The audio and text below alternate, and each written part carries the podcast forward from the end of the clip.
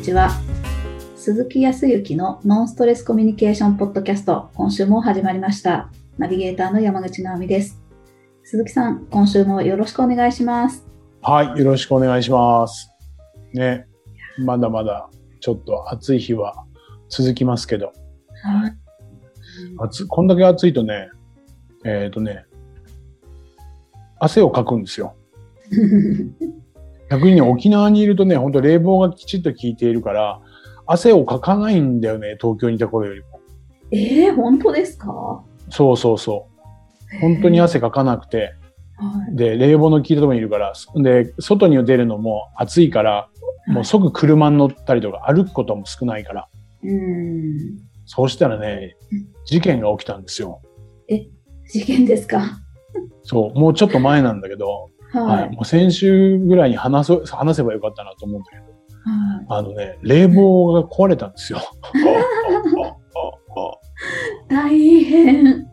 もうね、命に関わると思ったよ。本当ですよね。あの、昼間は動いてるからいいんだけど、夜家に帰るじゃない？で、冷房が、まあ、ワンルームみたいなところだから、冷房がね、ちょ、大きめだけど一つしかないのね。はい。それが日曜の夜に壊れたんですよ。わそう。それで、えっ、と、朝、あー日曜日の朝電話したけど、日曜日は不動産屋さんとかもお休みだって。ーからうんで、実は沖縄で大体、えっ、と、お部屋に取り付けられてるのね。賃貸の場合。はい。だから、まあ、不動産屋さんにお願いをするんだけど、うん連絡取れなくて。それで、その場はしょうがないと思って一日頑張ったんだけど、もう夜寝れないね。あ、きっとこれが脱水症状になるんだなと思った。本当ですよね。そうそうそう。で、一泊、ちょっと、あの、安い、こう、ホテルをに泊まってみたりとかもしたんだけど、うんうん。で、連絡がついたら、今こういう暑い時期だから、ね、えっ、と、だいたい修理に、えっ、と、1週間から10日ぐらいかかりますって言われたね。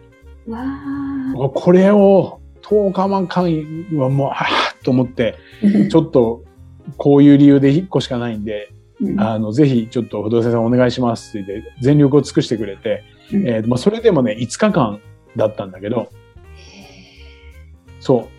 あの、時にはね、あの、アイス枕みたいなものをね、えっ、と、貸していただいたりだとか、周りの人にご協力いただいてね、なんとか過ごしたんだけど、でもね、そこでね、よかったのね、やっぱりね、全然汗かいてなかったなと思った。あの、汗かくのってのは確かに気持ち悪いよ。気持ち悪いけど、あの、汗をかいた後に、えーと、こうシャワーを浴びるとかっていうことでさっぱりするじゃない、はい。とか、なんか代謝が上がっている感じがして、逆に気持ちよさもあったんだよね。ああ、なるほど。そう、やっぱそもそも人っていうのは、えっ、と、暑い時には暑さを感じて汗をかき、はい。とか、自然な、まあ確かに今限度がね、あって熱中症になると大変だけど、汗かくってこういういいこともあんだなと思って、うんいい経験させてもらったなと思って。いや、確かに二度と経験はしたくないんだけど、でも、そういえば汗かくこと忘れてたなと。ああ。汗かく良さもね、汗かくことすら忘れてたけど、まあそんなところがあったんですけどね。いええはい。今は本当に心地よく過ごしてますけど。なるほど。そう。まあ、そんな日々を過ごしていますが、はい、前回もね、なんか、あの、相手に否定的な言葉をね、かけてしまう人とかっていうのは、日々うん自分との対話、うん、自分にもね、えっ、と、直美さん調べてくれたんだよね。何万回だっけ一日自分との会話してるのって。自己対話。5、6万だそうです。ああ、よかった。やっぱりあの、うんあれ、60万、6万、なんかそこら辺の記憶がね、6万回ね。そうね。はい。そう。やっぱりそういうふうに対話しているのが、常に、やっぱり、否定的な言葉を使っていたら、うん、1日6万回否定的なこと言われたら、やっぱりね、本当に。洗脳されちゃうよね、自分がね。本当ですよね。もうそっちのマインドになっちゃいますよね。そうすると、相手の言葉とか言動とか行動とかを、常に前回言ったように否定から入ってしまうっていう感じにうんなるんじゃないかなっていうふうには思うんだけど、はい。ナミさん、実際それをこう聞いてみて、改めてですが、なんかこう、それ、その後感じたこととか思うこととかありました？いやーまず怖いなって思ったんです。は これはネガティブな捉えなんですけど、い。うん。あのーね、ネガティブが多かったら、うん別にあの6万回のうちのうん。1万回だったとしてもやっぱり多いなって思うんですよ。ネガティブが1万回毎日積み重なってたら、その積み重ねってすごく大きいなって思ったし、うん。うんましてや、まあなんかちょっと嫌なことがあって、じゃあ例えば1日の半分くらいちょっと嫌な思いを引きずってたとしたら、3万回とか、そうね。怖ーって思って、でもそれが自分を作ってるとすると、うん。これから本当に気をつけて、まあ、その6万回の積み重ねの大きさ、それは本当に心した方がいいなって思いました。うん。うん。うん。うんそうね。それがこう、なんていうかな、自分が何か成し得たい夢とか、夢がね、ある、はい。あるとするじゃない？まあ皆さん持ってらっしゃると思うんだけど、うん。それに対してもだから、こうなりたいけど無理だよなって、そう、せっかく思ってる、持ってる夢だとか、目的、人生の目的みたいなものまでも否定的に自分自身がしてしまうから、夢の達成とか目標の達成とかで、ね、できなくなっちゃうんですよ。やだー、そんなの自分の、自分の言葉の癖が、じ自分と会話する癖が目標とか目的を達成できない癖になってるっていうふうに思っていいと思うな。本当ですよね。そうなっちゃいますね。うわそう。もう、直美さんが調べてくれて6万回って言ったら、まあ、そりゃそうだなと思う。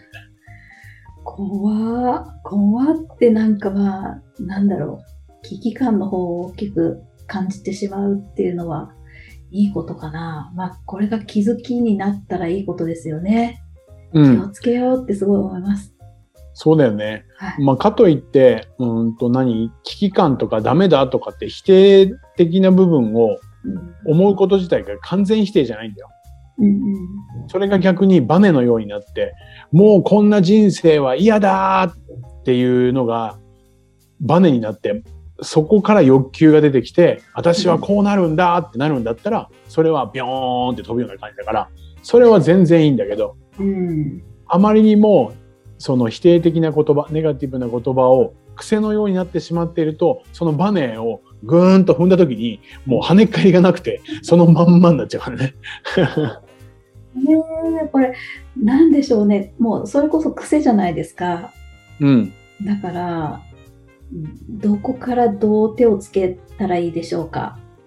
ああ、なるほどね。はいそうね。うんえっ、とね、実はね、僕自身も日々、えっ、と、練習している。訓練なんてことじゃないんだけど、大したことではないんだよ。そう大したことはないんだけど、うんと、沖縄でこっちで一緒に勉強会をしている、あの、参加していただいている方もやってたりとかするんだけど、日常でね、えっ、と、実は言葉、結局言葉に、えー自分自身が惑わされているというか、うん言葉で行動を止めてたりとかするわけじゃない？否定としてるわけだから。うんと特に肯定的な何か言葉はできるだけ発する。発一人でもする。ええうんと自身今、あの、沖縄で一人で、えー食事をすることは多いんだけど、家でね、帰ってね。うんうんそう、今クーラーも直ったんで快適ですけど、はい。夕ご飯簡単にこう作って、大して美味しいものでもないんだけど、作るじゃない、うん。そして食べるときに一口目に一人だからちょっと寂しさはあるけど、やっぱり食べた瞬間、いやー、うまい！って言ってみたら、言わないときよりも言ったもの、作った人間は私ですからほ、ほぼほぼ毎回同じような料理を作りますけど、やっぱり美味しさ変わってくるもんね。あ感じ方が変わってくるよね。肯定的な言葉を出したらこんなにも変わるんだっていうのを実感してるんだよね。ええすごい。同じように、はい、比較的ハイボールを飲むんですけどね、ハイボールを飲んだ時も、ひ一杯目、いやー、うまいっていうのと言わないのとやっぱうまさが違うね。わあ、そっかそっか。なるほど。うん発するってそういうことですね。発する。うん、これは当然のことなら自分自身で一人でいる時にも、ひえー、独り言うんうん。として使っていいと思うし。で、直美さんも前言ったかな、あの、明石家さんまさんがっていう話をしてたよね。あの人はまあよく喋るイメージがあるけど、そうなんですよね。なんか、独り言ずっと喋ってるらしいですね。家にうん帰っても。なんか、うん。よし、お風呂入ろうとか、よし、な何々しよう、何何するぞとかっていうことを、なんかずっと言ってるって、なんか聞いた気がします。うん。うん、それをね、ぜひぜひね、やってもらいたいんですよ。で、対、相手に対しても、だからよく褒めるとかって言ったりとかするじゃない？はい相手を褒めましょう、否定するよりも褒めましょうっていうのは、うん自分を褒めることにもなるんだよね。ああ、そういうことか。そうそうそう。相手を認めるって自分を認められることだから、はい。まあなんかか神がかった言い方をするけどさ、そんなもんだと思うんだよね。だから、できるだけ肯定的な言葉を自分にかけるとかね。うん。うん、美味しいとか、嬉しいとか、楽しいとか、うん。そう。っていうことを積極的にかける。うん特にね、えっ、と、自分にとっても相手にとっても男性は褒めるような言葉ってあんまり使わないん、使えない、恥ずかしかったりとか、ちょっとはい男っぽさとか男らしさっていうのがあるから、うんうん。営業マンだといいですねとか、うん素晴らしいとかっていう言葉は、これを使うんだけど、それ以外に、あの、女性に対して、綺麗ですねとか、まあ営業マン上手な方言うけど、うん。要は可愛いですねとか、面白いもの、あ、面白いとかってなかなか言わないんだよね。口に出さないんだよね。だから面白いものを面白いというふうに感じきれないんでね。言葉に出すと、言葉から耳にも入ってきて、それは本当に楽しいものだとか面白いものだっていうのが自分の腑に落ちてくるから、うん。一人の時でいいから何か肯定的なことを言葉に出してみるっていうのは断然いいことだと思うんだよね。うわ、すごい。そして6万回の威力をこうなんかね、毎日積み重ねたとすると、すごいポジティブになりますよね。一気に変換できて。そうそうそうそう。それが、そう、少しずついいところの癖になっていって、だから1個でもいいから、2個でもいいから、今日自分を、やはり、えっ、と、自分にでもいいし、その状況の肯定的なことを口に出すってこと。いい話を聞きましたって、こんな感じのことを、あれですよね。ラッキーって、ああ、今日もいい話聞いた、みたいな。そう、うんラッキーって言ったらもうラッキーがこう増していくからね。そうですよね。もうねこのポッドキャストを聞いている今ね、リスナーの皆さんも本当に、もうすぐに、はい、ラッキーって、今日の話ラッキーってそうそうそ言っていただければ。う。はい。あともう一個だけで言ったら、うんと、はいそれでもね、うんと、ちょっと否定的になってしまってたりとか、頑張ってるんだけどうまくいかないとか、悩んでしまっていたりとかする。頑張ってるんだけどね。うん。みたいな人は、えっ、と、だから自分を褒めてあげる方法、はい。楽になる、楽になる、楽になる方法。はい。あのね、いろいろと、やっぱり自分を自分で褒めてあげたいとかっていうね、前のオリンピックせ、あの、オリンピックの選手もいましたけど、はい。うんやり方とするとね、えっ、と、そうだな、直美さんは子供の時に、うーんと、何か悲しいことだとか、辛いことだとかがあった時って、はいえー親御さん慰めてくれたこととか記憶にある？うん。はい。あると思います。あります。頭撫でてくれたりとか、うん。腕をさすってくれたりとかしたとかってイメージない？ああ、なんか、はい。うんうん。ある、ありますね。うん。これはね、ポッドキャストだから実際には見れないんだけど、何をするかと言ったら、うん自。分自身を撫でてあげるっていうことをするんだよ。えー、本当ですか？